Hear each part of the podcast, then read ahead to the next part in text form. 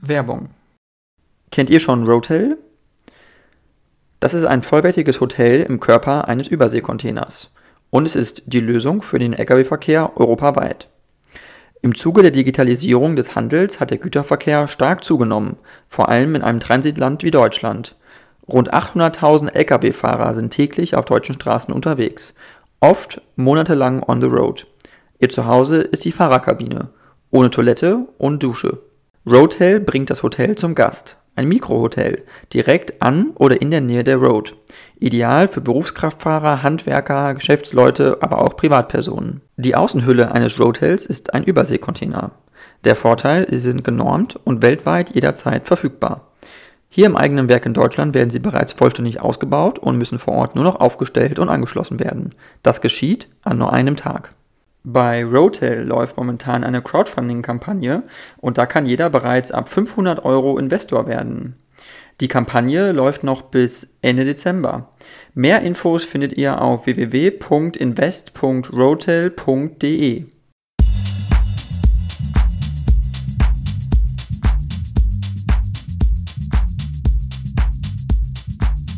Ja, äh, dann vielen, vielen Dank, ähm, Herr Altmaier, Peter Altmaier, dass Sie es in meinem Podcast geschafft haben. Sie sind ein deutscher Politiker. Äh, Sie waren äh, Mitglied des Deutschen Bundestages von 1994 bis 2021. Äh, Sie hatten mehrere Ministerposten in der Bundesregierung von Angela Merkel. Sie waren Bundesminister für Wirtschaft. Ähm, Sie waren Chef des Bundeskanzleramtes. Sie waren kommissarischer Bundesfinanzminister und Sie waren Bundesumweltminister auch. Ähm, und ich wollte einmal fragen, bevor wir einsteigen, auch in der aktuellen Politik, was hat Sie eigentlich bewogen, das zu machen? Wie kamen Sie dahin in die Politik und warum hätten Sie gedacht, dass es auch so weit führt am Anfang? Ich bin aufgewachsen in einer sehr politischen Zeit. Das war damals Willy Brandt mit der neuen Ostpolitik, mit dem Anspruch, mehr Demokratie zu wagen. Das waren die Ausläufer der 68er-Bewegung, die ja eine politische Emanzipationsbewegung seinerzeit war. Äh, und ähm, das äh, fand ich sehr spannend. Ähm, ich wurde dann auch in der Schule sehr schnell anerkannt, weil ich äh, mich politisch auskannte, weil ich den Lehrern Parole bieten konnte. Die allermeisten haben das auch gerne akzeptiert.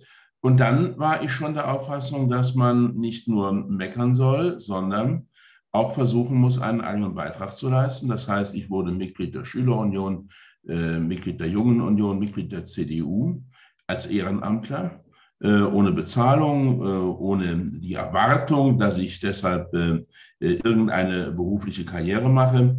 Ähm, ich habe dann später Jura studiert, mich spezialisiert im Europarecht und irgendwann tatsächlich auch geglaubt, dass das politische Engagement damit sein Ende gefunden hat, denn ich wurde Kommissionsbeamter der Europäischen Union in Brüssel. Es war keine politische Funktion, ich wurde dort eingestellt als Jurist äh, nach einem Auswahlverfahren äh, und habe mich dort fast fünf Jahre lang sehr, sehr wohl gefühlt. Äh, dass ich in der Politik gelandet bin, war eigentlich für mich die größte Überraschung, weil ähm, meine Parteifreundinnen und Parteifreunde mich zu Hause nicht vergessen hatten. Der damalige Umweltminister Klaus Töpfer, der im Saarland CDU-Chef war, hat mich dann gefragt, ob ich der bereit wäre, 1994 für den Bundestag zu kandidieren. Äh, ich habe mir das hin und her überlegt. Äh, und da ich aber in Brüssel dann ohne Bezahlung für diese Zeit beurlaubt werden konnte, habe ich das Wagnis äh, in Angriff genommen. Es sah die ersten zehn Jahre gar nicht so aus, dass da eine große Karriere im Hinblick auf Ämter und ähm, Gestaltungsmöglichkeiten erwächst. Aber ich habe gemeinsam mit anderen versucht, Themen zu besetzen, die nicht so in waren. Äh, wir haben uns für die Integration äh, der ähm, Kinder der zweiten und dritten Einwanderergeneration eingesetzt, für die Rehabilitierung von Wehrmachtsdeserteuren, für die Strafbarkeit der Vergewaltigung in der Ehe. Und äh, dann haben wir auch die schwarz-grüne Pizza Connection zusammen gegründet. Das waren acht junge CDU-Abgeordnete, acht junge Abgeordnete von den Grünen. Niemand hatte ein herausgehobenes Amt. Niemand wusste, was aus ihm wird. Äh, wir waren aber der Auffassung, dass man auch über Parteigrenzen hinweg äh, Tabus überwinden muss. Und so äh, ist es dann gekommen, dass ich Schritt für Schritt mir auch in Bonn und Berlin Anerkennung verschafft habe, glaube ich jedenfalls, denn ganz ohne das wäre ja äh, die lange Liste äh, meiner Aufgaben, die Sie vorgelesen haben, gar nicht denkbar gewesen. Mhm. Das ist äh, absolut nachvollziehbar. Ähm, Sie haben ja dann auch äh, die Entscheidung getroffen, eben nach der letzten Bundestagswahl, die auch die CDU verloren hat gegen die SPD, ähm, auch zurückzutreten, sozusagen aus der aktiven Politik auszuscheiden. Ähm, ich glaube, Sie haben das auch beschrieben mit äh, auch gemeinsam mit Annegret Kramp-Karrenbauer, die auch nicht mehr ihr Mandat fortgeführt hat, dass sie Platz machen möchten für neue Leute in der Politik. Also dass sie auch Möglichkeiten eröffnen möchten für neue Leute, neue Perspektiven und, und Meinungen einzubringen. Ähm, sind Sie jetzt, also rückblickend betrachtet, ähm, zufrieden mit der Entscheidung, dass Sie das jetzt gemacht haben? Weil es ist ja auch ein harter Schnitt, sage ich mal, aus dieser, aus diesem wirklich schnelllebigen Ministerleben, was Sie ja eigentlich jahrelang geführt haben, dann ganz auszuscheiden, sage ich mal. Ist das ein harter Cut, den man so hat? Ja, es ist ein Cut, aber äh, es gibt im Leben natürlich äh, viele Cuts. Ich meine, als ich 1990 äh, mit meinem kleinen Ford Escort aufgebrochen bin aus dem Saarland nach Brüssel. Da bin ich aus einer eher ländlichen äh, Bergarbeitergemeinde aufgebrochen in eine europäische Großstadt, äh, wo Menschen aus ganz vielen Nationen zusammenlebten und zusammenarbeiten mussten. Ähm, auch das war ein Sprung ins kalte Wasser, ins Ungewisse. Und ähm, in der Politik ähm, ist es so, dass mir eigentlich immer klar war, ähm, dass es Verantwortung auf Zeit ist. Äh, man kann nicht Mitglied äh, einer Jugendorganisation werden äh, mit der Gewissheit, man kommt irgendwann in ein Parlament. Das ist kein Anspruch. Es ist ein Privileg, wenn man eine solche Aufgabe bekommt. Und auch die vielen, die in ein Parlament gewählt werden, werden nicht automatisch Staatssekretär oder Minister. Und deshalb ähm, fühlte ich mich ähm, in der Politik sehr gut aufgenommen und sehr gut behandelt. Ähm, ich glaube, ich habe meine Chance gehabt. Ich habe sehr vieles gestalten können. Äh, manches wird anerkannt, anderes wird kritisiert. Äh, das gehört zur Politik mit dazu, dass man sich der Kritik stellt, von innen wie von außen. Ähm, und ähm, nun war ich der Auffassung, müssen auch andere diese Chance haben, nach vorne aufzurücken. Ich hatte leidvoll erlebt, dass äh, nach der verlorenen Bundestagswahl von 1998, als Gerhard Schröder Kanzler wurde und die CDU in die Opposition ging, äh, dass dann die ehemaligen Minister viele Ämter und Positionen in der Bundestagsfraktion besetzt haben und für uns Jüngere die Aufstiegsmöglichkeiten doch sehr begrenzt waren.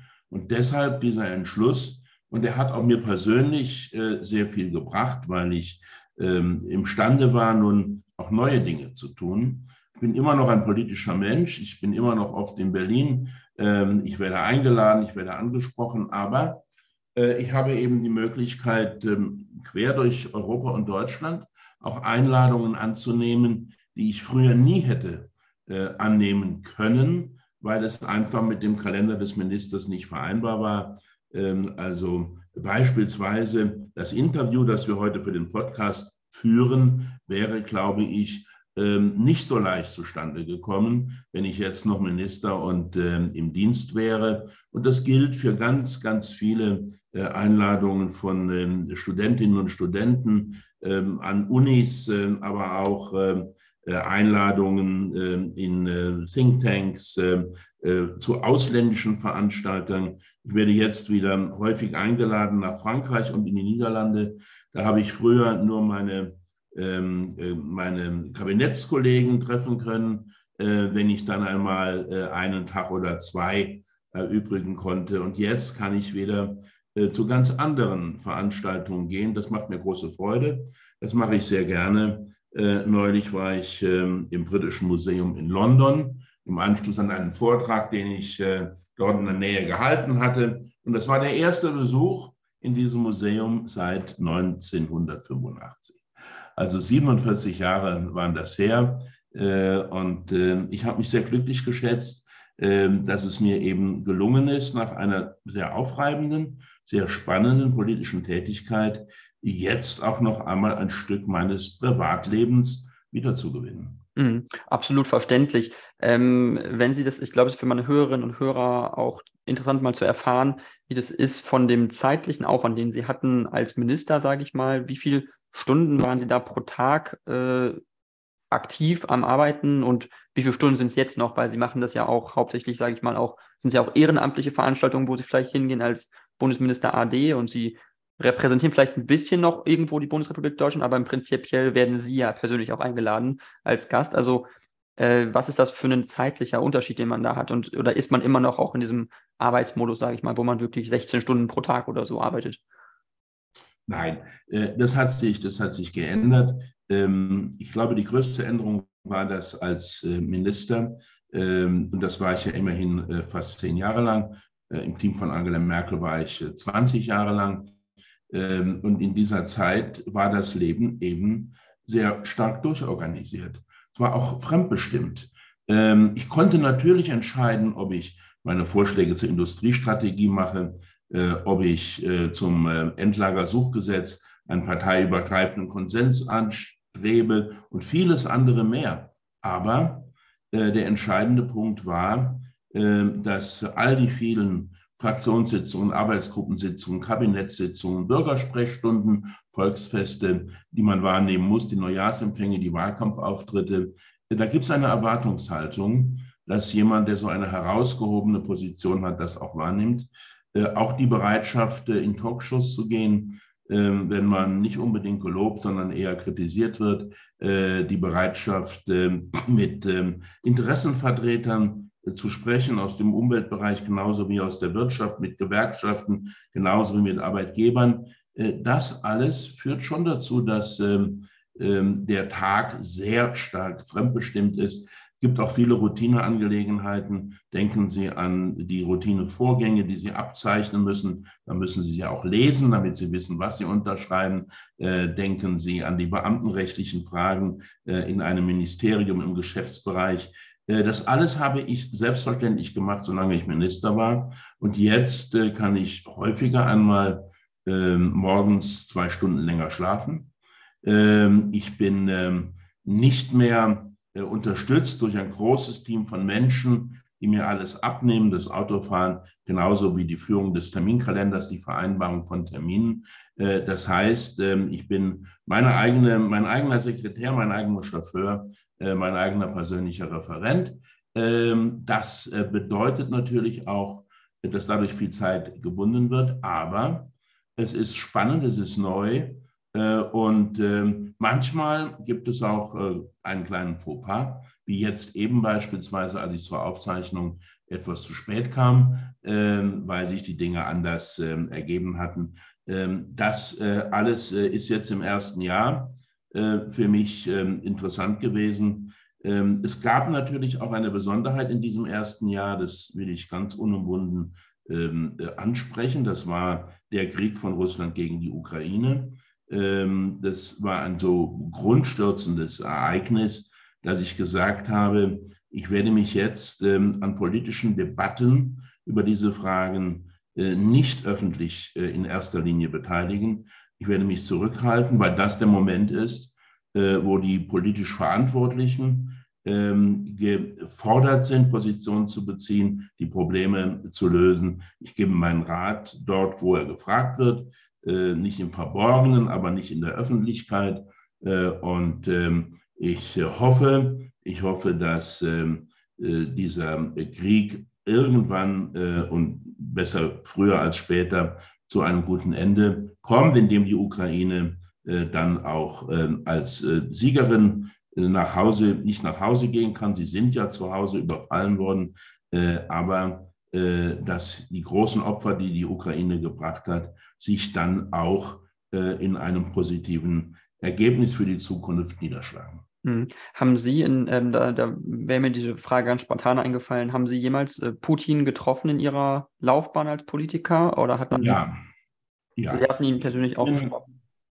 Ich bin Herrn Putin mehrfach begegnet, ähm, fast immer, fast immer in einem größeren Zusammenhang äh, bei deutsch-russischen Regierungskonsultationen mit äh, der Bundeskanzlerin und Herrn Putin und allen Ministern äh, oder wenn er vor dem Deutschen Bundestag gesprochen hat, als Gerhard Schröder noch Bundeskanzler war. Ähm, ich bin ihm einmal begegnet unter vier Augen. Damals ähm, habe ich auf Wunsch von Daimler-Benz, ähm, von Herrn Zetsche an der Eröffnung eines großen Mercedes-Werkes in Moskau teilgenommen. Das war 2019. Und ähm, dann kam Herr Putin äh, etwas äh, früher, eine halbe Stunde, glaube ich, früher äh, an den Veranstaltungsort äh, und hat sich äh, dann überlegt, wie er die Zeit verbringen kann. Äh, ich wurde dann gebeten, mit dem Präsidenten ein kurzes Gespräch zu führen. Das habe ich natürlich dann auch akzeptiert. Ähm, es hat auch nicht dazu geführt, dass ich in irgendeiner Weise geglaubt habe, dass ähm, Wladimir Putin ein Mann ist, der die Zeichen der Zeit erkannt hat. Äh, ich habe die russischen jungen Leute äh, sehr gelobt in diesem Gespräch, weil mein Eindruck war, dass sie eben keine Kriege wollen, dass sie keine Eroberungen wollen, sondern dass sie hart arbeiten wollen, damit es Russland gut geht, damit äh, es ihren Familien gut geht, damit sie glücklich leben können. Und mein Eindruck war, dass der Präsident genau das eben nicht verstanden hat. Mhm. Also Sie haben schon auch im Gespräch gemerkt, dass es da eine Rückwärts, Rückwärtsgewandtheit gab, eine Art von auch einer Revisionismus irgendwo. Diese, diese feindliche Attitüde, die er so ein bisschen hat, die er äh, Europa gegenüber hat, die er klar ausgesprochen hat, dass er klar in Reden immer wieder angesprochen hat, dass er in, äh, in, in, Vorträgen äh, zum Ausdruck bringt. Ähm, diese Systemfeindschaft, die er beschreibt, haben Sie das gespürt damals schon in Gesprächen? Haben Sie es gemerkt, eine Feindseligkeit und eine, eine gewisse Art der, ja, dieses, dieser Bedrohung auch? Nein, ich habe keine persönliche Feindseligkeit gespürt. Es war ja auch nur ein Gespräch von äh, knapp einer halben Stunde. Äh, und ähm, die ähm, äh, Gesprächsatmosphäre von Seiten des Präsidenten ähm, war, ähm, war nicht unangenehm, aber und ich hatte natürlich als äh, Wirtschaftsminister äh, auch nicht das Mandat, äh, um mit ihm über die großen politischen Fragen zu reden. Aber ich wusste natürlich, als ich in dieses Gespräch ging, was er in Syrien zu verantworten hatte an Gewalt gegen die syrische Opposition. Ähm, ich wusste, was in Georgien passiert war. Und jeder wusste natürlich auch seit 2014, dass ähm, er die Krim annektiert hatte und den Donbass destabilisiert hatte. Äh, das alles war mir bewusst äh, und deshalb habe ich dann äh, zu einem, ja, wenn man so will, ähm, zu einem diplomatischen Mittel gegriffen, indem ich meine Meinung sehr klar ausgedrückt habe, indem ich die Jugend seines Landes gelobt habe. Und ich habe sehr gespürt, dass das nicht seine Vorstellung war, wie die jungen Leute sich betätigen sollen. Und wie wir gesehen haben, ähm, hat er das auch ähm, Jahre später jetzt äh, realisiert.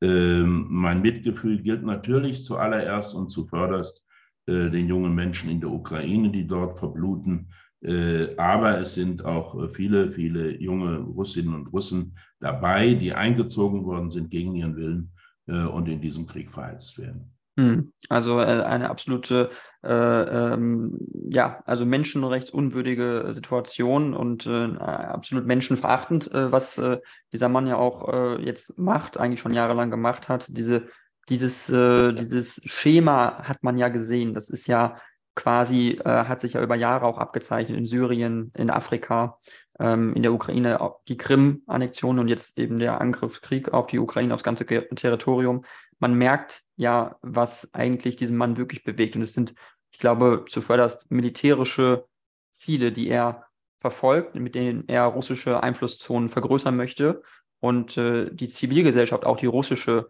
ähm, dann auch nur Mittel zum Zweck sind für ihn und am Ende, wie Sie sagen, verheizt werden können. Also was sagt Ihnen das auch über einen Mann, der so mit Menschen umgeht, der so über, über Menschenleben hinwegschreitet, als wäre das nichts, als würde ihn das nicht, nicht, nicht jucken. Also was für, einen, was für ein Typ Mensch muss man sein, um sowas zu machen? Wie kann man so sein? Ja, Sie haben das ja, Sie haben das ja äh, sehr gut äh, beschrieben. Ähm, ich glaube, dass es solche Menschen leider Gottes äh, immer noch gibt.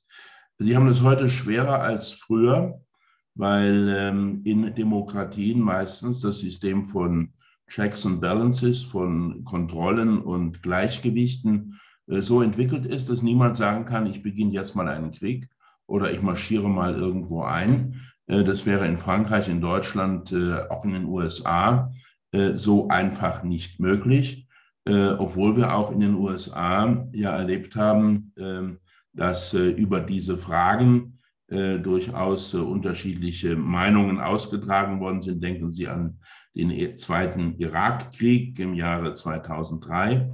Ähm, aber so wie es hier in Russland mit Putin geschehen ist, äh, das wäre in einer westlichen Demokratie, da bin ich mir ganz, ganz sicher, so nicht möglich gewesen. Mhm.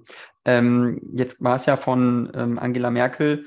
Ähm, sie hatte nach ihrer Kanzlerschaft auch ähm, Interviews geführt, äh, unter anderem einen relativ bekannten Auftritt, äh, äh, wo sie ein längeres Interview gegeben hatte und ein bisschen Rückbezug Rück, äh, gegeben hat auf ihre Kanzlerschaft und auch gesagt hatte, dass sie sich äh, im Hinblick auf Putin eigentlich auch nie eine Illusion gemacht hat, dass er das westliche System verachtet.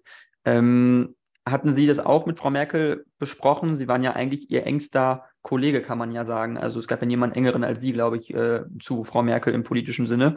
Ähm, hatten Sie da längere Diskussionen zu ihm persönlich? War das ein dominantes Thema, was Sie auch persönlich beschäftigt hat?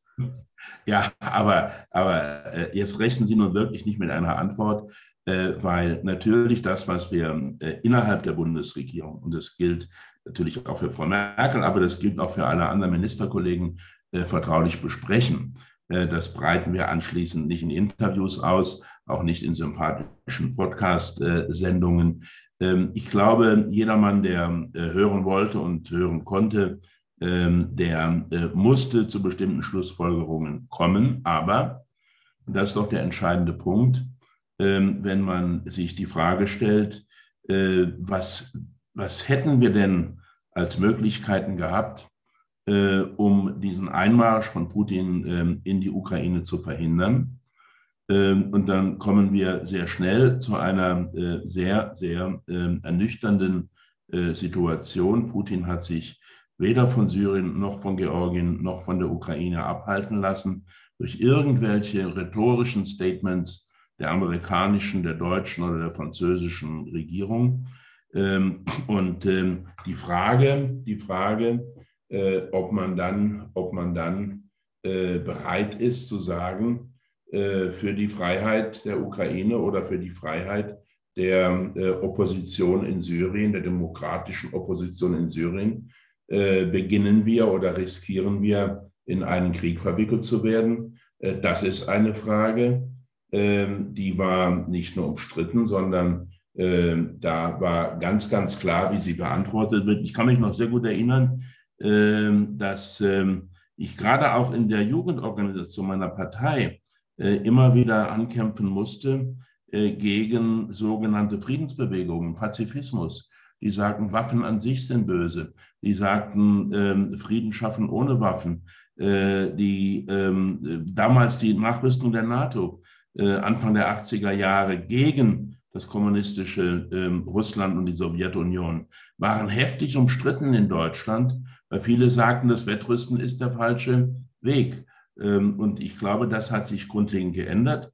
Wenn wir ähm, über Zeitenwende sprechen, dann stellen wir fest, dass gerade viele Vertreter, äh, etwa der Grünen, die damals auf dem pazifistischen Flügel ihrer Partei waren, heute sagen, äh, wir ähm, müssen erkennen, solange es das Böse in der Welt gibt, dass man auch dagegen vorgehen muss. Ich hatte, ich hatte das Privileg, im Auftrag von Herrn Seehofer und Frau Merkel das Regierungsprogramm der CDU-CSU für 2017 schreiben zu dürfen, natürlich gemeinsam äh, mit den verantwortlichen Parteivorsitzenden und Generalsekretären. Wir haben dort reingeschrieben, das NATO-Ziel von 2% Verteidigungsausgaben wollen wir einhalten. Wir waren die einzige Partei im Bundestagswahlkampf 2017, die dieses Ziel unterstützt hat. Und es ist auch nachher in den Koalitionsverhandlungen, die wir dann äh, mit der SPD äh, schlussendlich zum Ergebnis gebracht haben, überhaupt nicht möglich gewesen, das umzusetzen und durchzusetzen. Und auch jetzt ist es ja so, dass die 100 Milliarden äh, die Gott sei Dank zur Verfügung gestellt worden sind, vermutlich nicht ausreichen werden, um dieses Ziel tatsächlich umzusetzen. Und selbst wenn es umgesetzt worden wäre, hätten wir ja damit Herrn Putin vermutlich nicht davon abgehalten, seine Politik äh, zu betreiben. Äh, die Amerikaner geben sehr, sehr viel mehr Geld äh, aus vom Bruttoinlandsprodukt als nur die zwei Prozent. Ähm, und dennoch, und dennoch ist es auch ihnen nicht möglich, alleine den Frieden und die Freiheit in der Welt aufrechtzuerhalten. Mhm. Da haben Sie auf jeden Fall recht, da stimme ich auch zu. Ähm, jetzt ist ja die Debatte, äh, die Amerikaner haben das kürzlich äh, auch äh, angegeben oder auch Deutschland die sozusagen die Erlaubnis erteilt, gesagt, wenn Deutschland jetzt Kampfpanzer in die Ukraine liefern möchte, dann darf Deutschland das tun. Äh, die Kampfpanzerdebatte war ja, ist ja schon seit einem Dreivierteljahr am Laufen. Ähm, ich weiß, Sie haben jetzt gesagt, Sie wollen sich jetzt auch nicht zu sehr einmischen in die aktuelle Debatte, aber ähm, das ist ja auch was, was man vielleicht vom, von der Seitenlinie machen kann, wenn man möchte. Also ähm, ist das was, wo man sagt, ist das jetzt sinnvoll, äh, alte Leopard 1 Panzer, alte Leopard 2 Panzer zu rehabilitieren, in die Ukraine zu schicken? Glauben Sie, es macht einen Unterschied auch äh, für den Kriegsverlauf äh, unmittelbar? Glauben Sie auch, dass Deutschland sich dadurch vielleicht auch unmittelbar in eine Bedrohungssituation aber äh, manövrieren würde, zu sagen, man wird dann mehr zum Ziel von Russlands äh, Sabotageakten. Wir haben es gesehen, Nord Stream 1, Nord Stream 2 wurde in die Luft gejagt. Ähm, wir hatten jetzt unbeklärte Hintergründe bei der Sabotage an Bahntrassen in Deutschland. Ähm, Cyberattacken gegen den Bundestag sind regelmäßig und kommen immer wieder. Also macht man sich da auch zum Ziel, hat man davor auch Sorge und kann man auch verstehen, warum Bundeskanzler Scholz jetzt sagt, ähm, er hat ja auch Pflicht, äh, die Pflicht, das deutsche Volk zu schützen und eben Unheil abzuwenden vom deutschen Volk. Also was für eine Gratwanderung ist das dann, die man da vollführen muss? Also ganz generell ist es so, dass in der Politik Angst kein guter Ratgeber ist, Tollkühnheit aber auch nicht. Äh, man muss die Risiken abschätzen, man muss die Verantwortung für sein Handeln übernehmen. Äh, das war bei mir so in den äh, zehn Jahren meiner Ministertätigkeit und in den 16 Jahren meiner Zugehörigkeit zur Regierung. Ähm, ich ähm, möchte mich ganz explizit zu diesem Panzergeschäft nicht äußern, und zwar aus einem ganz einfachen Grund. Ich habe insgesamt acht Jahre lang dem Bundessicherheitsrat angehört das ist das Gremium der Bundesregierung, das immer geheim tagt und das über alle Frage von, Fragen von Rüstungsexporten, auch in Länder, wo gar kein Krieg geführt wird, äh, entscheidet. Äh, dort sind die Minister vertreten, die ähm, äh, über diese Fragen mit entscheid gemeinsam entscheiden dürfen, gemeinsam mit dem Bundeskanzler oder der Bundeskanzlerin. Und ich habe zu meiner Ministerzeit das äh, sehr ernst genommen und auch immer sehr klare Meinungen vertreten. Ähm, jetzt an äh, dieser Stelle ähm, bitte ich um Verständnis. Erstens fehlt mir der Überblick über die Frage, wer alles welche Waffen äh, an die Ukraine liefert. Ähm, es gibt einen Punkt, äh, wo der Bundeskanzler, glaube ich, auch mit Recht zögert. Er hat einmal gesagt, dass solche hochmodernen Kampfpanzer bislang von keinem anderen Land geliefert worden sind. Die Leopard-Panzer sind ja auch in mehreren Ländern äh, vorhanden und im Einsatz, äh, aber sie werden derzeit nicht an die Ukraine geliefert. Ähm, ich persönlich, ich persönlich habe vorhin gesagt, ich wünsche mir, äh, dass die Ukraine in diesem Krieg am Ende siegreich ist. Und je schneller der Krieg zu Ende ist, umso besser. Aber ich kann nicht beurteilen, welcher Panzer, welches Raketenabwehrsystem ähm, und welche Panzerfäuste die richtigen sind. Ähm, bei all den vielen Ministerämtern, die ich begleiten durfte, Verteidigungsminister war ich nicht. Äh, und deshalb traue ich mir hier auch kein äh, objektives Urteil zu. Mhm. Ähm, sind Sie aber dennoch der Meinung, dass eine Unterstützung ohne die USA, also wären die USA jetzt kein so unterstützender Faktor, äh, wäre die Ukraine oder nehmen wir auch mal ein ganz anderes Szenario, wäre gar keine Unterstützung gekommen aus dem Westen, militärisch und äh, humanitär, ähm, glauben Sie, dass die Ukraine jetzt schon äh, zur Hälfte vielleicht besetzt gewesen wäre? Oder ähm, liegt es nicht doch auch im Wesentlichen auch wirklich an der Moral, auch, die diese Leute haben, ihr Land zu verteidigen, ihre Freiheit, die Demokratie zu verteidigen? Dass das auch ein unheimlich motivierender Faktor ist und dass man sieht, dass Russland mit so einer Übermacht an Raketen, an Panzern, an allem, was man sich vorstellen kann, eigentlich gegen so eine Moral gar nichts ausrichten kann. Also dass man auch auf andere Art und Weise so, so einen Gegner ausschalten kann, mit, äh, mit Infanterie, mit Drohnen, äh, äh, über kleinere Einheiten, ähm, dass das einfach auch was bringt. Also, dass man vielleicht gar nicht immer diese große Keule auspacken muss, weil äh, die Ukrainer ihr Land verteidigen, komme was da wolle. Dieser, dieser Mut und diese Bereitschaft, ähm, auch die eigene Person hinten anzustellen, das ähm, löst bei mir große, großen Respekt und auch Bewunderung aus. Ähm, und dennoch, und dennoch mit Pfeil und Bogen alleine kann man hoch aufgerüsteten Invasionstruppen nicht entgegentreten. Äh, was wir gesehen haben, ist natürlich, dass die russischen Soldaten schlecht motiviert sind. Wir haben auch gesehen, dass die Russen zwar über unendlich viele Waffen verfügen, viel mehr als der Westen, aber diese Waffen sind äh, altmodisch im Vergleich zu den neuesten Waffen, die aus westlichen Ländern kommen. Äh, sie haben vor allen Dingen äh, die neuesten Entwicklungen äh, im Bereich Cyber nicht mitgemacht und ähm, setzen vor allen Dingen auf Eisen und Stahl, wo es auch um künstliche Intelligenz und Industrie 4.0 geht. Ähm, das alles ist sicherlich richtig und dennoch ähm, das hat äh, ja der ehemalige Präsident Poroschenko persönlich gesagt äh, vor äh, acht Jahren, 2014 wäre die Ukraine nicht imstande gewesen, einer solchen Invasion so gut standzuhalten, weil sie eben damals nicht einen Bruchteil der Waffen hatte, die sie heute hat.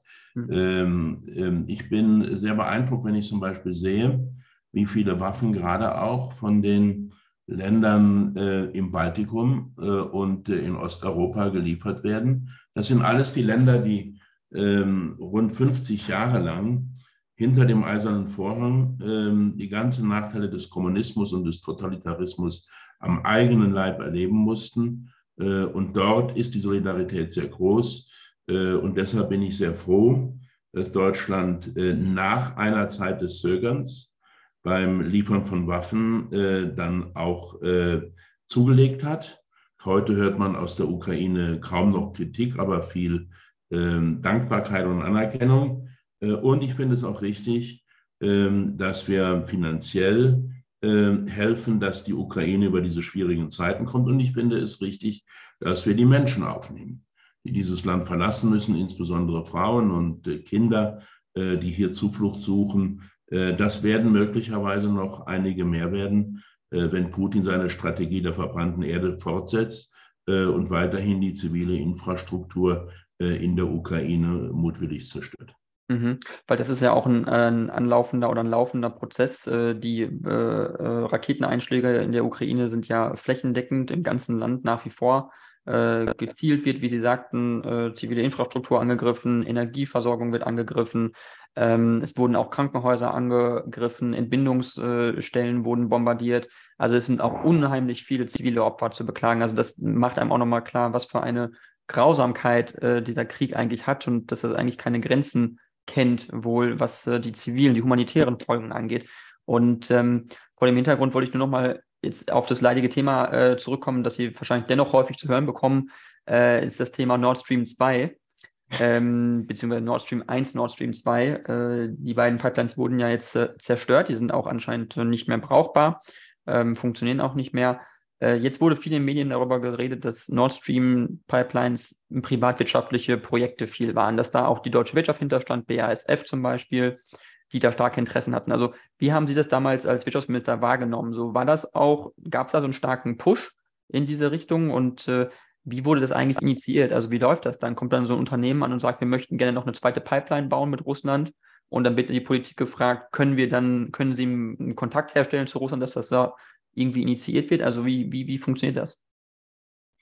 Sie müssen wissen, dass ähm, seit ähm, Mitte der 90er Jahre in Europa die Energieversorgung weitestgehend privatisiert worden ist. Äh, das gilt für die Stromversorgung, das gilt für die Gasversorgung, es gilt im Übrigen auch für die Verkehrspolitik, für die Eisenbahn und den Güterverkehr.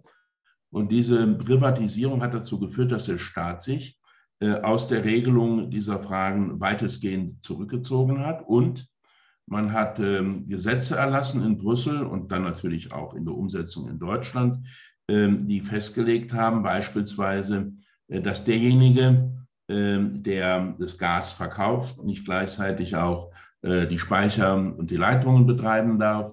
Ähm, das ähm, hat dazu geführt, äh, dass sich Unternehmen aus ganz Europa neu organisiert haben, darunter auch die russischen Unternehmen äh, und ähm, die deutschen Unternehmen, die ähm, vielfältig ja miteinander im Geschäft waren, denn der Anteil von Gas, der von Russland nach Deutschland verkauft worden ist, übrigens nicht nur nach Deutschland, auch in weite Teile von Osteuropa, Slowakei, Tschechien, Nachbarländer davon, in andere Teile, nach Niederlande beispielsweise, ähm, nach Griechenland. Die griechische Abhängigkeit von russischem Gas ist fast genauso hoch wie die deutsche gewesen ist.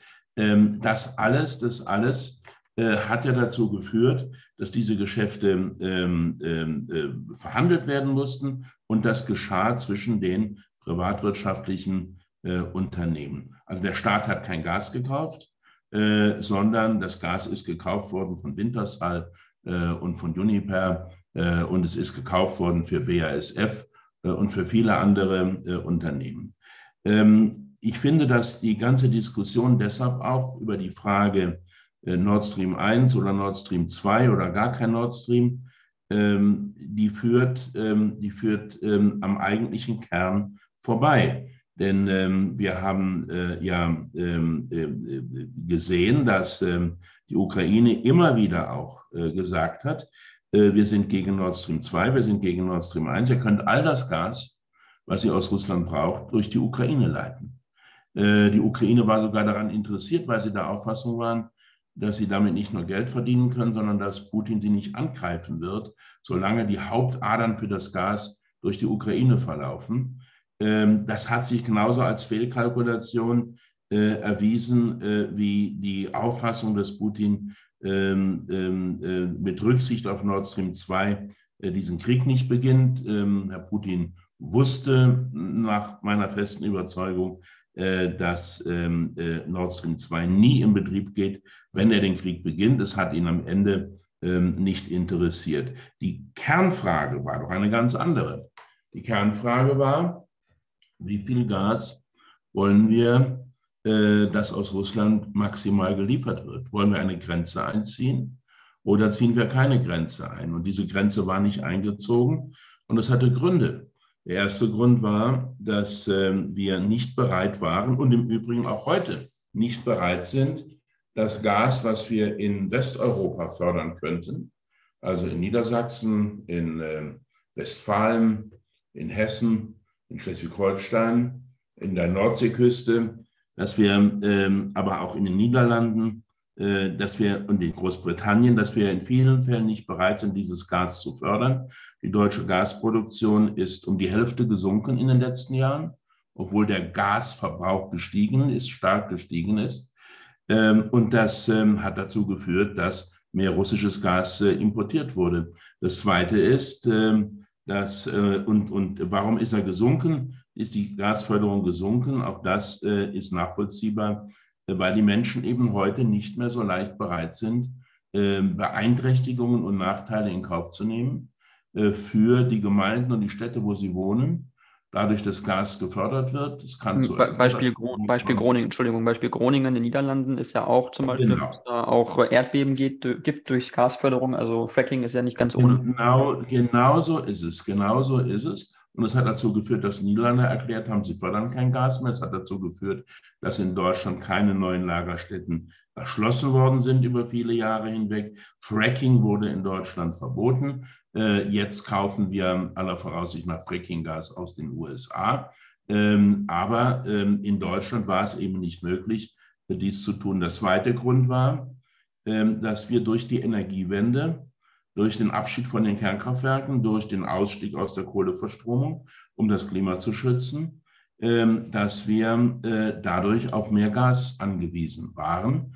Äh, denn die erneuerbaren Energien, die sich verdoppelt haben in den letzten zehn Jahren äh, und die sich noch einmal jetzt in den nächsten zehn Jahren verdoppeln werden, wenn die Pläne ähm, der neuen Ampelregierung aufgehen, was ich sehr wünsche. Ähm, aber das ist halt eben nur richtig übers Jahr gerechnet.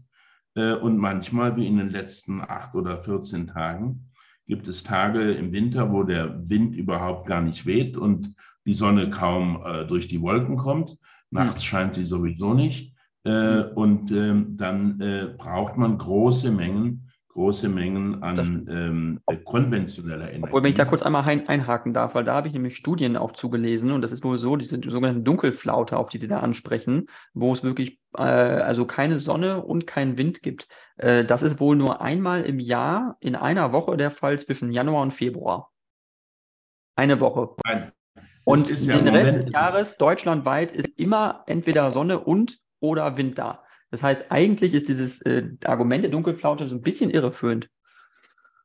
Also, Nein, also wir können jetzt gerne über die Energiepolitik diskutieren. Ja. Ich kann da auch rausgehen, ähm, weil ähm, wir haben es geschafft, und zwar noch in meiner Amtszeit 2020, dass 46 Prozent des verbrauchten Stroms über das Jahr 2020 aus erneuerbaren Energien stammten. Das ist eine ganze Menge, mehr als in all unseren Nachbarländern. Aber es bedeutet eben, dazu gehören dann Tage im Sommer, wo wir fast 100 Prozent haben. Und Wochenenden, wenn viele Unternehmen nicht laufen, wenn sie Betriebsferien haben und die Sonne scheint und der Wind weht. Äh, und gleichzeitig, und gleichzeitig haben wir aber auch äh, Tage, äh, wo sie keine Dunkelflaute haben, in dem Sinn, dass gar nichts passiert aber wo sie viel zu wenig erneuerbaren Strom haben. Wir gehen jetzt mal gemeinsam auf die Seite smart.de der Bundesnetzagentur.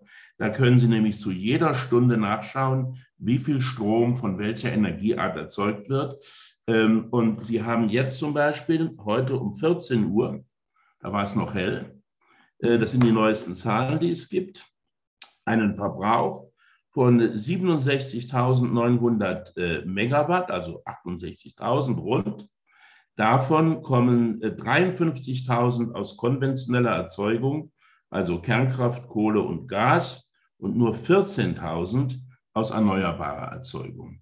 Äh, obwohl wir über das Jahr gerechnet mindestens diese 46 Prozent, also fast die Hälfte haben. Und sie müssen eben zu all diesen Zeiten, zu all diesen Zeiten äh, dann imstande sein, gerade im Winter dafür zu sorgen, äh, dass der Strom aus der Steckdose kommt und dass die Unternehmen äh, arbeiten können und dass die Menschen äh, warm duschen können, äh, wenn es äh, notwendig ist. Ähm, und deshalb ähm, ist das Argument, hätten wir, hätten wir mehr äh, erneuerbare Energien äh, schneller ausgebaut, ist ein sehr zweischneidiges. natürlich hätte man mehr, noch mehr ausbauen können, wenn zum Beispiel die Grünen früher in der Bundesregierung gewesen wären. Die FDP war immer dagegen, auch Teile meiner eigenen Partei und Fraktion äh, waren bei Windrädern äh, eher skeptisch, obwohl die Windräder den meisten Strom äh, erzeugen, was äh, Megawatt äh, angeht. Ähm, aber wir hätten dann zum jetzigen Zeitpunkt nicht weniger, sondern mehr Gas verbraucht, weil die, ähm, die Zunahme der Erneuerbaren dazu führt, dass man den Kohleausstieg vorziehen muss. Das hat ja auch Robert Habeck richtig erkannt, indem er den Kohleausstieg jetzt mit dem sehr schnellen Zubau der Erneuerbaren in den nächsten zehn Jahren äh, vorzieht von 2038 auf 2030. Aber gleichzeitig wird der Gasverbrauch in diesen zehn Jahren oder acht Jahren bis 2030 immer weiter steigen, äh, weil man eben dann die Kohlekraftwerke nicht mehr hat. Äh, und äh, die Kohlekraftwerke müssen stillgelegt werden, weil man sonst kein CO2 einspart. Die sind nicht flexibel genug um einfach mal aufzuhören mit dem Strom produzieren im Sommer und dann wieder anzufangen, äh, wenn es mal eine Flaute gibt. Ähm, darüber ist äh, oft und lange diskutiert worden. Leider ist es sehr, sehr schwer, das äh, in Talkshows oder in Bundestagsdebatten so zu formulieren, dass ähm, die Menschen sich nicht erschlagen fühlen von den Argumenten der Verantwortlichen. Aber Tatsache ist jedenfalls, dass der Gasverbrauch mit zunehmendem Klimaschutz weltweit steigt. Und ähm, dann kann man die Frage stellen, hätten wir nicht früher viel mehr LNG-Gas äh, einsetzen können statt des Gases von Herrn Putin? Äh, diese Frage wird ja auch zurechtgestellt, aber ähm, Tatsache ist, dass ähm, wir ja äh, Terminals bauen wollten 2019. Es gab auch Konsortien, die sie bauen wollten. Wir haben Geld zur Verfügung gestellt, um das zu unterstützen. Es gab nur keine Unternehmen, die bereit waren, dieses Gas zu kaufen, weil es eben sehr viel teurer war. Ähm, wenn man äh, irgendwo Flüssiggas herstellt, äh, etwa in Saudi-Arabien oder in Katar, dann muss dieses, das Erdgas erst einmal runtergekühlt werden. Damit verliert man etwa 25 Prozent der Energie. Dann muss es äh, über große Seewege transportiert werden in Schiffen, äh, wo man ebenfalls Energie verliert, weil die Schiffe ja fahren müssen, äh, weil die Schiffe beladen und entladen werden müssen. Dann muss das Gas wieder verflüssigt werden. Und deshalb ist es am Ende in allen Fällen teurer als äh, das Pipeline-Gas.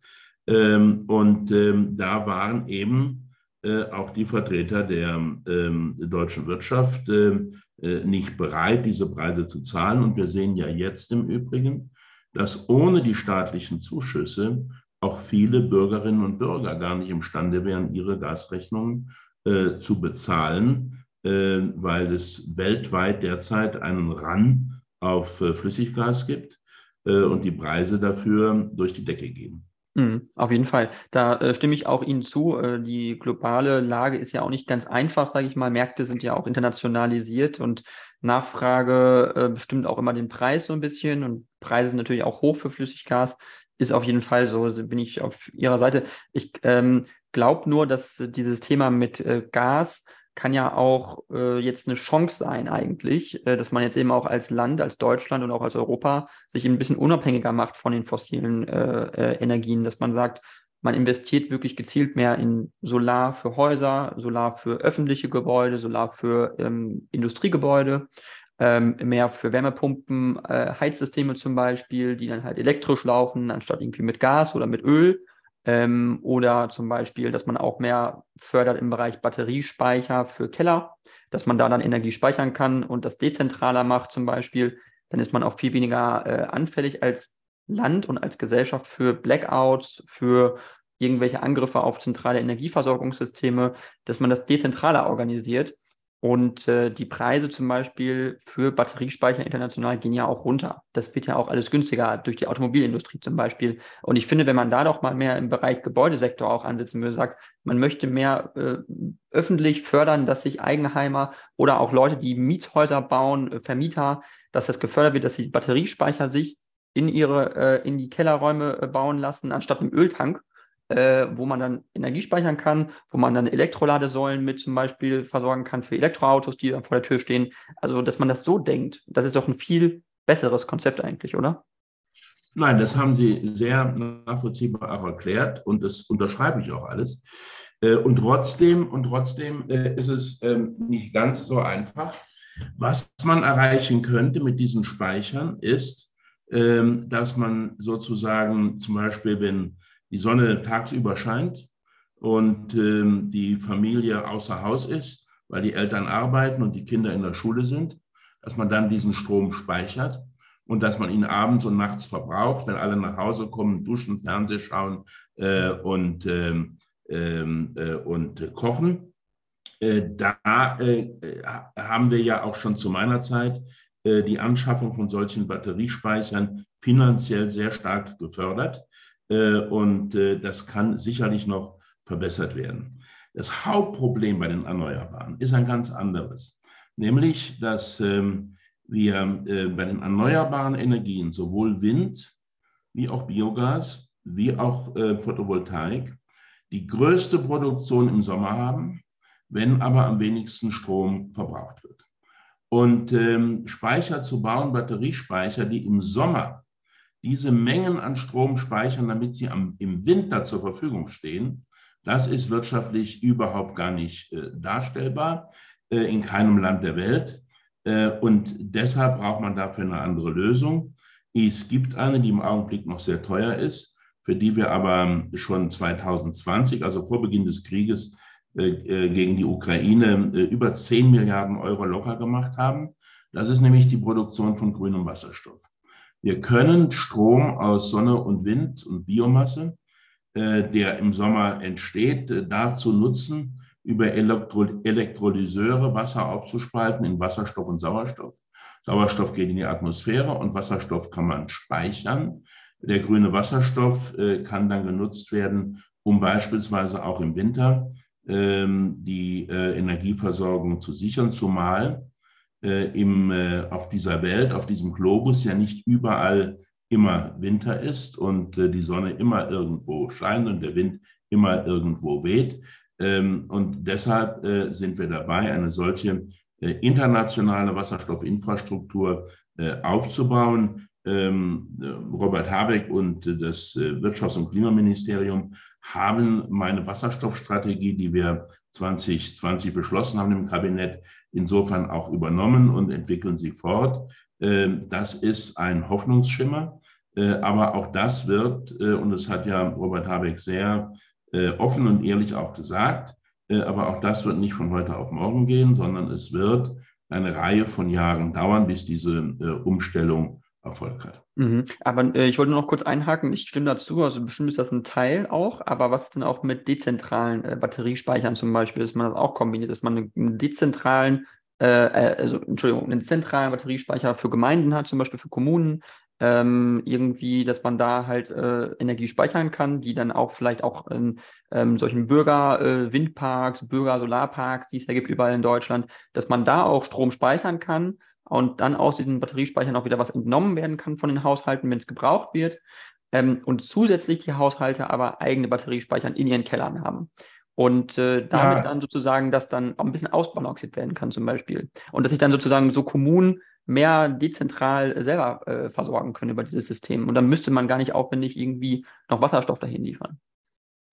Ähm, es ist auch nicht unbedingt äh, vorgesehen, dass das genutzt wird, um äh, die Häuser mit Strom zu versorgen. Da könnte man schon sehr vieles machen. Ähm, aber es ist ähm, so, dass äh, diese ganzen dezentralen Systeme bisher eben nicht entstanden sind, obwohl wir schon zu meiner Zeit als Umweltminister viele Studien finanziert haben, wie man so etwas machen kann. Ich kann mich sehr daran erinnern, sehr gut erinnern, ich habe damals den ersten großen Lithium-Ionen-Speicher in Deutschland in Betrieb genommen, hier in Berlin, ähm, mit der Firma Vattenfall. Und die haben den eingesetzt. Es waren zwei große Container voll mit Batterien, haben den eingesetzt, um Schwankungen der Stromstärke in einem Berliner Stadtteil auszugleichen. Den ganzen Tag über, die ganze Nacht war ähm, der Strom muss ja in einer bestimmten Spannungsstärke immer vorhanden sein. Manchmal ist es zu viel, manchmal ist es zu wenig. Das kann man über Batterien heute schon ausgleichen. Und damals hat mir der zuständige Ingenieur von äh, Vattenfall äh, erklärt, äh, stellen Sie sich mal vor, Herr Altmaier, ähm, wenn äh, die Autos alle äh, Elektrobatterien haben und wir haben Millionen von Autos mit Elektrobatterien, äh, die stehen tagsüber bei ihrem Arbeitgeber auf dem Parkplatz und sind schon nach einer Stunde vollgeladen. Die könnte man im Laufe des Tages zwei, dreimal entladen und dann wieder aufladen äh, und als riesigen virtuellen Speicher übers Internet äh, bedienen. Äh, dann könnten die Autofahrer sogar noch Geld verdienen mit ihren Autobatterien und wir hätten eine viel sichere Energieversorgung. Ich hatte das sehr beeindruckt. Ich habe das damals überall erzählt. Ähm, und ähm, jetzt in meinem Ruhestand habe ich mit hohem Interesse gelesen, dass die Elektroautos, die ausgeliefert werden, immer noch nicht darauf vorbereitet sind, dass man diese Batterien dezentral beladen, aber auch wieder entladen kann, wenn der Eigentümer zustimmt, ähm, weil diese Entwicklungen offenbar viel länger brauchen als nur zehn Jahre. Äh, und der Staat kann das auch nicht im Einzelfall ähm, durch Manager äh, vorschreiben und regeln, ähm, weil wir gelernt haben, im Übrigen auch vom Beispiel Russlands und der damaligen DDR, äh, dass äh, staatliche Planung immer nur in der Theorie besser ist als marktwirtschaftliche äh, Prozesse und ähm, Ergebnisse. Und deshalb, ich wünsche mir, dass das genau so kommt, wie Sie es beschreiben. Ähm, aber das wünscht sich Habeck sicherlich auch. Aber wie lange das dauert, kann niemand von uns vorhersagen. Vielleicht, das haben Sie selbst gesagt, zu Recht, äh, ist jetzt dieser Schock auch gut dafür, äh, dass man sich professioneller mit den entsprechenden Fragen äh, auseinandersetzt. Ähm, die, ähm, ähm, die, viele haben immer noch gedacht, man könne die Energiewende vermeiden. Jetzt stellt sich heraus, dass man möglicherweise auch weniger abhängig ist von einzelnen Ländern, äh, wenn man sich dezentral äh, stärker versorgt. Ähm, ich will allerdings eine ernüchternde Zahl noch in den Raum stellen. Ähm, wir äh, importieren derzeit ähm, rund 77 Prozent unseres Primärenergiebedarfs aus dem Ausland, nämlich das Öl und das Gas und die Kohle und alle Uranbrennstäbe. Äh, es wird alles importiert. Ähm, wir werden mehr Windräder aufbauen, mehr Photovoltaikzellen aufbauen. Und trotzdem ist davon auszugehen, dass Deutschland aufgrund seiner dichten Besiedlung äh, und auch um, aufgrund seiner, ähm, ähm, aufgrund seiner ähm, hohen Industrialisierung und dem damit verbundenen hohen Energiebedarf vermutlich niemals imstande sein wird, allen Stro alle, alle Energie selbst zu produzieren, die es im eigenen Land verbraucht.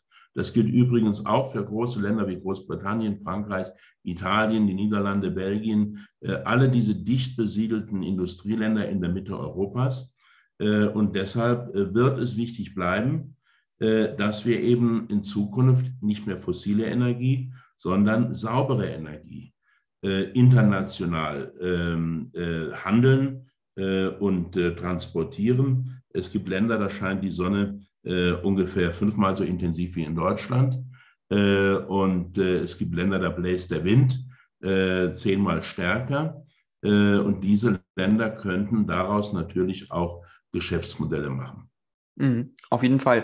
Ähm, da stimme ich Ihnen zu. Ähm, ich wollte noch zum Ende, weil wir nicht mehr ganz viel Zeit haben, noch mal auf ein anderes Thema eingehen, und zwar äh, die äh, Fußball-WM in Katar. Und da wollte ich gerne fragen, ob Sie denn die Spiele gucken und ob Sie enttäuschen, dass Deutschland in der Vorrunde schon rausgeflogen ist, mal wieder. Und äh, ja, auch die Konsequenzen wurden ja jetzt gezogen. Der Manager Oliver Bierhoff wurde ja jetzt auch äh, gekündigt oder er ist, glaube ich, auch selber gegangen beim DFB. Ähm, aber mal abgesehen vom Sportlichen auch, also mit Katar ist es ja auch nicht der allerschmeichelhafteste Partner, sage ich mal. Wir brauchen ihn dennoch auch im Bereich Gas natürlich. Wie sehen Sie die WM und gucken Sie jetzt auch das äh, Finale am Sonntag? Also da haben Sie, glaube ich, jetzt einen schlechten Gast äh, äh eingeladen. Ähm, ich ähm, war als Jugendlicher immer sehr traurig, dass ich bei Fußballspielen nicht die gleiche, ähm, ja, nicht, nicht die gleiche Freude empfinden konnte, weil ich einfach im räumlichen Sehen nicht so gut bin. Das hat sich auch bei IQ-Tests gezeigt, wo ich in allen Bereichen eigentlich recht gut war, außer im räumlichen Sehen. Äh, und wenn ich den Fernsehbildschirm und dieser noch so groß anschaue, äh, Public Viewing oder egal wo, und dann äh, gelingt es mir einfach nicht, das Spielgeschehen zu erfassen äh, und ähm, richtig zu bewerten. Äh, und deshalb bin ich da vielleicht der falsche, der falsche Kommentator. Ich hätte mir gewünscht, dass unsere Mannschaft weiterkommt. Klar, man ist immer auch für das eigene Team. Und trotzdem ähm, muss man auch anerkennen, Deutschland hat im Fußball über viele Jahrzehnte Großes geleistet. Andere Länder freuen sich auch. Äh, dass sie weitergekommen sind. Und äh, meine Mannschaft des Herzens, ähm, das sind äh, die Marokkaner, die sich ins Halbfinale vorgekämpft haben, gegen alle Auguren, die es geschafft haben, eine wie Portugal rauszuwerfen und zu besiegen. Ähm, und dann sind bei ähm, Cristiano Ronaldo, habe ich gehört, Tränen geflossen. Die Marokkaner lagen sie in den Armen. Das sind Szenen, für die wir alle den Fußball lieben und bewundern. Äh, nicht, weil der eine weint, sondern weil Weinen und, und, und Freude so nah beisammen sind und weil es in gewisser Weise auch menschlich ist. Mhm. Und im Übrigen, äh, was, äh, die, ähm, ähm, was die Fußball-WM ja auch gezeigt hat, ist, ähm, dass alle Diskussionen und über die Frage von Menschenrechten am Ende verstummt sind, als die Menschen anfingen, äh, auf den Bildschirmen die Spiele zu äh, verfolgen äh, und dann äh, für ihre Mannschaft oder für eine andere gefiebert haben. Äh, das ist jetzt das, was dort stattfindet. und ich glaube auch nach wie vor, ich glaube auch nach wie vor, dass wir ähm, es niemals durchsetzen können und werden, dass solche Weltmeisterschaften oder Europameisterschaften, die vielleicht schon eher aber Weltmeisterschaften, dass sie nur in demokratischen Ländern stattfinden. Ähm, wir werden äh, wahrscheinlich noch einige Jahrzehnte brauchen, bevor alle Länder auf dieser Welt äh, Demokratien sind. Äh, und trotzdem sollten wir den vielen Millionen Menschen, die sich auf Fußball freuen, ähm, diese Freude gönnen, Die wollen sicherlich nicht Katar unterstützen. Die wollen sicherlich nicht die Verletzung von Menschenrechten damit gutheißen. Aber sie freuen sich darüber, dass es ein sportliches Event gibt. Mhm. Ja, ähm, Herr Altmaier, das war ein sehr schöner äh, Satz zum Abschluss. Ähm, wenn Sie möchten, also ich danke Ihnen auch erstmal sehr für das Interview. Ich fand es sehr spannend. Und äh, wenn Sie möchten, können Sie aber zum allerletzten Abschluss noch was sagen äh, zu Ihnen als Person, äh, zur CDU. Wenn Sie noch Werbung machen möchten, äh, dann dürfen Sie die letzte Minute gerne noch nutzen dafür. Nein, ich mache jetzt keine Werbung mehr. Natürlich bin ich CDU-Mitglied und wünsche meiner Partei das Allerbeste. Aber ich habe so lange auf dem Spielfeld gekämpft Jetzt stehe ich äh, auf der Tribüne und schaue mir zu, wie die anderen spielen. Äh, und das ist auch ein sehr, sehr schönes Gefühl, auch wenn das Herz immer noch mit, äh, mit viel Gefühl bei der Sache ist. Super, dann vielen, vielen Dank und vielleicht bis zum nächsten Mal.